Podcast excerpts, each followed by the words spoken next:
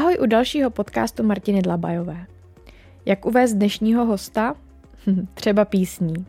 Chtěla bych tančit jen, protančit noc a den.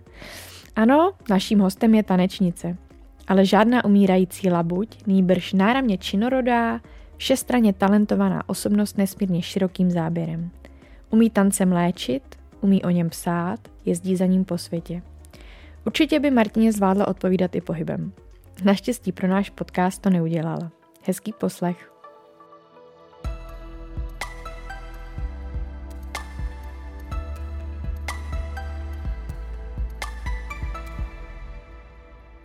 Jak představit Helenu Bartlovou? Jde to těžko. Kdybych měla vyjmenovat vše, čím se zabývá, mluvila bych většinu času. Takže vyjmenuji jenom to hlavní. Helena Bartlová je taneční terapeutka, choreografka, dělá PR Národního baletu Praha a v neposlední řadě je také dosud aktivní tanečnice. Heleno, už z toho všeho, co jsem vyjmenovala, je naprosto jasné, že tanec milujete. Pokud ale vím, dala jste se na něj později, než bývá zvykem. Proč to tak bylo? Co bylo příčinou? No tak eh, já, jestli berete tu profesní dráhu, tak tu určitě ta začala později, než by měla, ale jinak eh, ta láska k tomu byla už od dětství. Prostě od pěti let jsem se jsem tančila, motala se prostě po bytě, eh, poslouchala jsem hudbu, moje maminka mě v tom poměrně podporovala, i v tom, že mě pouštěla různou klasickou hudbu a tak jsem se jako zasnila a šla jsem si zatím. Problém byl v mém otci, který byl doktor, byl to primář na ortopedii a ten za žádnou cenu nechtěl, aby jsme se dostali k divadlu, protože sám měl otce, který byl což byl můj děda, dirigent v Národním divadle. Takže divadelní společnost vůbec. A další věc, huntování si těla. To znamená, on moc dobře věděl, jak vypadají sportovci, tanečníci, lidi, co jednostranně pracují a zatěžují se. Takže v tom byla ta překážka, ale můj tatínek poměrně brzy umřel. A já jsem v něčem svobodomyslná, taková jako řídím se intuicí, ale eh, v něčem jsem sveřepá strašně. Takže jsem si tak jako to prosazovala postupně. A ta moje maminka mi v podstatě už pak přestala jako bránit nějakým způsobem. No takže jsem se dostala pak eh, na taneční školu, kde byla úžasný vzor moje profesorka baletu, která fakt v nás zažehla takovou tu jiskru. Ale nejen k tomu tanci, ale jako k umění, jo, protože Eh, nám pouštěla klasickou hudbu, mluvila o těch umělcích, říkala nám jejich život, říkala nám určitý pikantnosti a byla tomu odevzdaná. Ona neměla vůbec děti a ty děti jsme byli my. Takže pokud někdo ve mně jako zažeh tu lásku, tak to byla určitě paní profesorka Kmoníčková.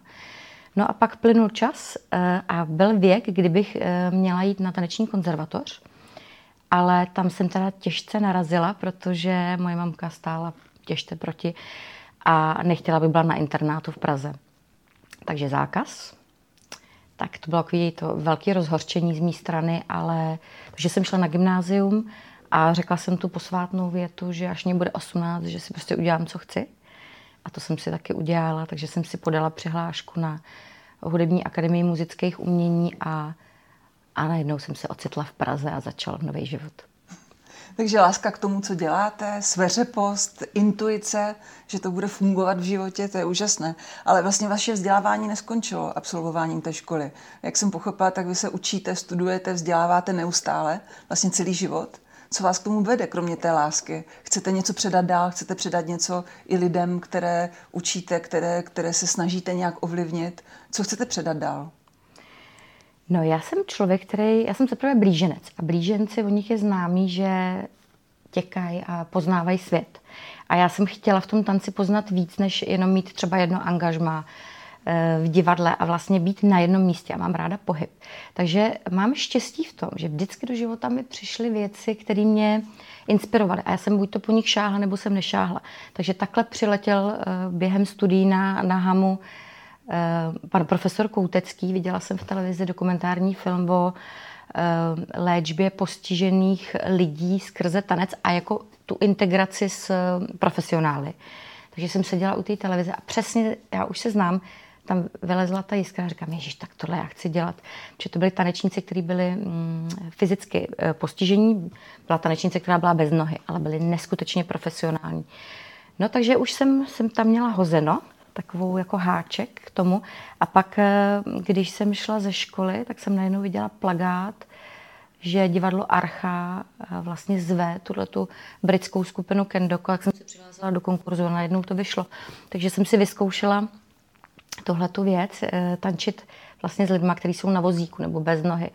A hrozně se mi to líbilo, protože ty lidi tím, jak mají limit, tak mají v něčem přidáno. Prostě mají hloubku.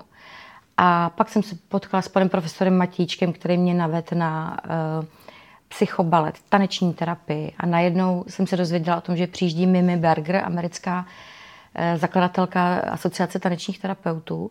Tak jsem se přihlásila najednou jsem se tam ocitla. Takže jsem dva roky studovala tu americkou část. Pak jsem se potkala s, díky panu profesoru Matějčkovi uh, s paní Dagmar Krus, která byla psycholožka v k, Kroměříži a tam měla manžela Kubánce a ona prožila prostě 10 let na Kubě a poznala metodu psychobaletu, balet, teda ve španělštině. A najednou jsem se od ní dozvěděla něco nového. Takže vždycky jsem měla tak na té cestě nějaké body, kdy to byla výzva a buď to mě to nadchlo nebo ne. Takže a tak to je vlastně i teď. Najednou přišel do života Pilates a já jsem dva roky dojížděla do Ameriky, abych eh, se teda dozvěděla něco o Pilates, o kterém jsem neměla vůbec žádné potuchy. No a vlastně teď je to zase taková moje láska, to jsou ty eh, chrámové spirituální tance. A tak jsem byla tři měsíce v Indii a tam mě to zase jako... Takže je to takový, jako vypadá to neurovnaně, ale ono to má pro mě smysl. Takže vypadá to, že se budete celý život takhle učit. No já doufám, protože život je o učení se. No. A vy jako arteterapeutka a tedy i tím psychobaletem léčíte? Léčíte i teda mentálně a psychicky postižené, ale třeba i lidi, kteří momentálně z nejrůznějších důvodů jsou psychicky na dně. A právě ten náš projekt e, je OK být chvíli na dně, je přesně o tomhle. My chceme pomoci lidem, kteří jsou někdy na dně a vlastně jim dát i tu, tu, tu, tu zprávu do života, že to není nic špatného, že se z každého hmm. dna dá odrazit. Jak dokážete takovým lidem v takové situaci pomoct? Skutečně to funguje, ta arte terapie? A kdybyste měla třeba i nějaký konkrétní příběh člověka, kterému jste pomohla se zvednout ze dna, hmm. jak to opravdu funguje, jak znovu najít sílu, tak by to bylo úžasné. No, léčení asi silný slovo, protože uh, taneční terapie, psychobalet uh, jsou vlastně jenom takové podpůrné metody terapeutické, které se doplňují. Kdybych dokázala vyléčit uh, člověka tancem, tak mám Nobelovu cenu, to by bylo úžasný. A to nevím, jestli se stane. V každém případě je to věc, kdy já vlastně se vrátím k tomu, co jste říkala na, na začátku té otázky, to je být na dně. Protože být na dně opravdu v pohodě. Opravdu v pohodě. A je to takový bod, který potkává každého z nás v životě, kdy se dostanete do krizového momentu, který je ale zvrat a je to ta výzva. A teď je otázka, jestli člověk má trpělivost, jestli je trpělivý, vydrží v té bolesti, dívá se na tu bolest, vlastně uh, chce pochopit ten bod, proč se mu to děje a pak něco změní. Samozřejmě, když se bavím o mentálně postižených, protože pracuji víc než 20 let v kulturním centru pro mentálně postižené. A zase, já jsem nevěděla, jestli tou taneční terapii budu Eh, se zabývat s lidmi, kteří mají psychózy nebo schizofrenie, což jsem si vyzkoušela trošku v Bohnicích při jednom projektu Divadlo za plotem, kdy jsme mm, zkoušeli představení se Noci svatojánské od Shakespearea. Já jsem tam dělala pohybovou spolupráci. Ale najednou mě to zaválo k mentálně postižení. A vlastně přes 20 let se dívám na skupinu osmi lidí, kdy polovina z nich má eh, Downův syndrom a polovina z nich má jako další jiný postižení. A vlastně vidíte lidi, kteří jakoby v rámci té společnosti jsou na dně, ale oni nejsou na dně. Takže to je jenom náš úhel pohledu. A to dno vlastně jim pomáhá v tom, že v nich se zažehne úplně něco hlubšího, než máme my všichni jakoby v uvozovkách zdraví lidé. Takže eh, je to hrozně důležitý moment, mít ten breakdown, prostě, že vám něco srazí hlavu. A dát si ten čas, dát si ten čas opravdu Eh, víc toho a jako rozmyslet se, co vlastně já budu dělat. Takže taneční terapie určitě pomáhá, ale ona pomáhá v tom, že vás odvede do jiného světa. On vás odvede do světa umění. Takže vy, ulpíte, vy ulpíváte v nějakém problému, hrozně ho řešíte, díváte se na něj ze všech stran, mozkem na to vysíláte různé myšlenky.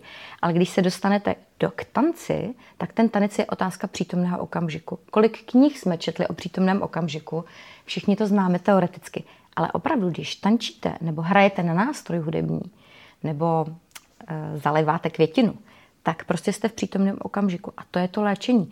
To znamená, já vidím e, lidi právě v rámci té oázy, kteří tam přicházejí a vlastně e, mají nějaký stav a po té hodině jsou prostě úplně jiný. Protože je to ta, jako ono vás to excituje, ono vás to vytáhne někam výš a vy se na tu věc buď to díváte ze zhora, to znamená, pak si řeknete, že je to celý úplná blbost, nebo vás něco napadne, protože vy uvolníte ten mozek, vy jako vypustíte se, máte ten release a vlastně najednou přijde něco a vy to vidíte.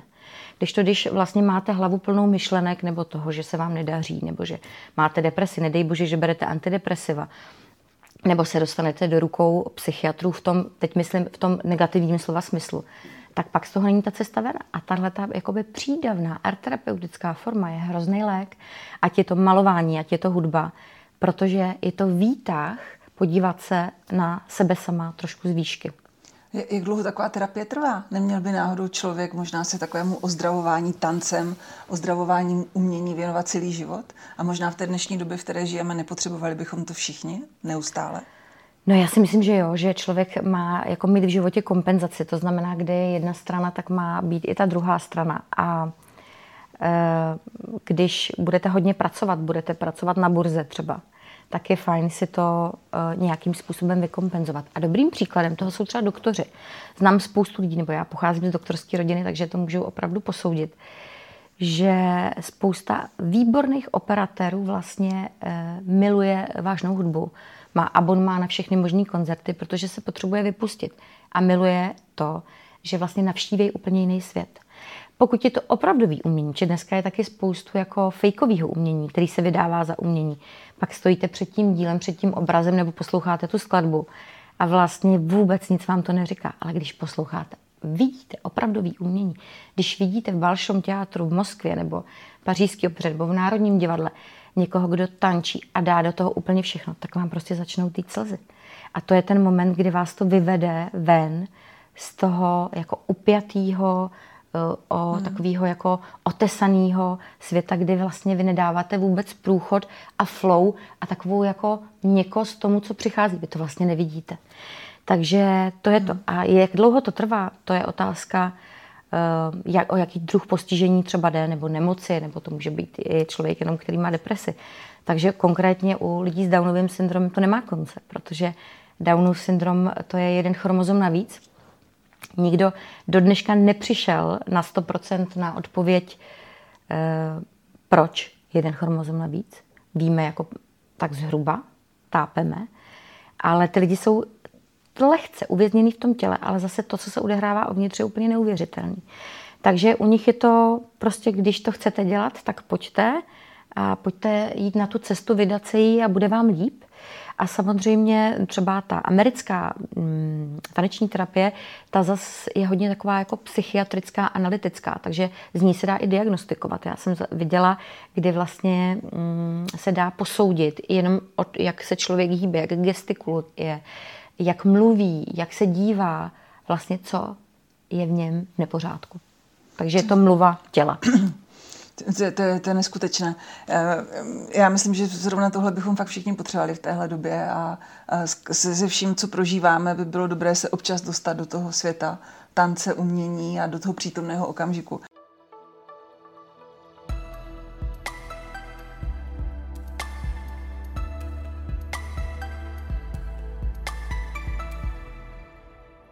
Já teda mě, mě neuvěřitelně fascinuje, kolika věcem se věnujete. Věnujete se různým formám arteterapie, pilates. Nějak mi do toho nezapadá třeba ta profese PR Národního baletu, protože to je úplně jiná profese. Tak mě spíš zajímá, jak se to stalo, že jste se ke všemu stala i PRistkou nebo člověkem, který ví, že je potřeba něco prezentovat na venek. Souvisí vlastně tady ten nějaký renesanční profesní záběr i s tou potřebou, kterou asi máme všichni, nějakých více kariérových životů. Já myslím, že poslední dobou se to stává nejenom trendem, ale je to vlastně nutností pro nás, pro všechny. Mít nějakých více kariér, více věcí, takový rozšířený jako pohled na život. Jak to spolu všechno souvisí, ty věci, které děláte? No, ono, je to trend, ale teď je otázka, jestli je to vlastně dobrý trend. To si kladu tu otázku, protože když máte mm, švýcarského hodináře, který se celoživotně zabývá fakt, aby vymyslel nebo se strojil ty nejlepší hodinky, nebo um, opravdu tanečnice, která položí svůj život za tu profesi, profesi a nedělá nic jiného. Tak samozřejmě narazíte, že ten život je jakoby jednobarevný, ale jdete hodně do hloubky té věci a to je dobře v medicíně, eh, v tom, když ovládáte nějaký hudební nástroj, tak jako musíte eh, vlastně to zaměření nebo ten fokus opravdu dát a dát do toho všechno. To je správně. Další věc je pravda, že když trošku rozšíříte obzor, i když se zabýváte tou jednou věcí, eh, tak vlastně můžete začít srovnávat a docházet k věcem a máte rozšířenější obzor. To znamená, je to taková jako srovnávací psychologie a srovnávací filozofie těch věcí, že vidíte širší kontext věcí a nemáte tu upjatost na jednu věc, ale vlastně najednou vidíte kontext toho světa a řeknete si, tohle je vlastně taky dobrý, tohle je taky dobrý. A vlastně díky tomu, že slyšíte třeba hudbu, vidíte, jak roste tráva a zároveň se díváte na člověka, který vám třeba přednáší báseň, vás napadne najednou jako sochaře uh, umělecký dílo. Takže všechno je fúzí něčeho, to určitě. Zase jakoby nemůžu říct, že uh, ono to je jako hezký se zabývat, že říkáte, děláte tohle, tohle, ale někdo se může podívat na ten rozhovor a říct si, no ty taky děláš všechno. Jo, všechno a nic. Ono taky to může být všechno a nic. Ale nebo to může být víc věcí, ale vlastně vy tomu dáte nějaký tvar. A je třeba originální a přijdete na něco nového. Takže teď je otázka, ono to je, je to tak a může to být i tak. Takže je tam vždycky ten risk. děkuju, děkuju. A na závěr já mám takovou trochu drzou otázku, otázku na tělo, ale tak vy jste zvyklá pracovat s tělem, takže to nebude pro vás tak nepříjemné. A jak si pomáhá taková taneční arteterapeutka, když už třeba ani tanec nepomáhá a když se cítí na dně? Hmm, tak stáhne ocas, zaleze si někam do jeskyně, zapálí si svíčku, snažím se rozdejchat ten okamžik, uvědomit si, co se mi děje. Někdy se rozbrečím, někdy si oblíknu běžecké boty, běžím krajinou, vylezu na takovou skálu moji oblíbenou, roztáhnu ruce a zařvu sílo a krásu vejdi do mě. Krásný závěr, děkuji moc. Děkuji Heleno, děkuji za tento rozhovor. Já myslím, že nám z toho všem vyplývá, že je OK být chvíli na dně.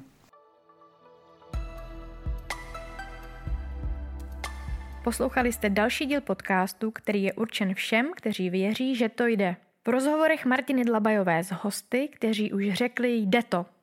Tak ahoj zase příště.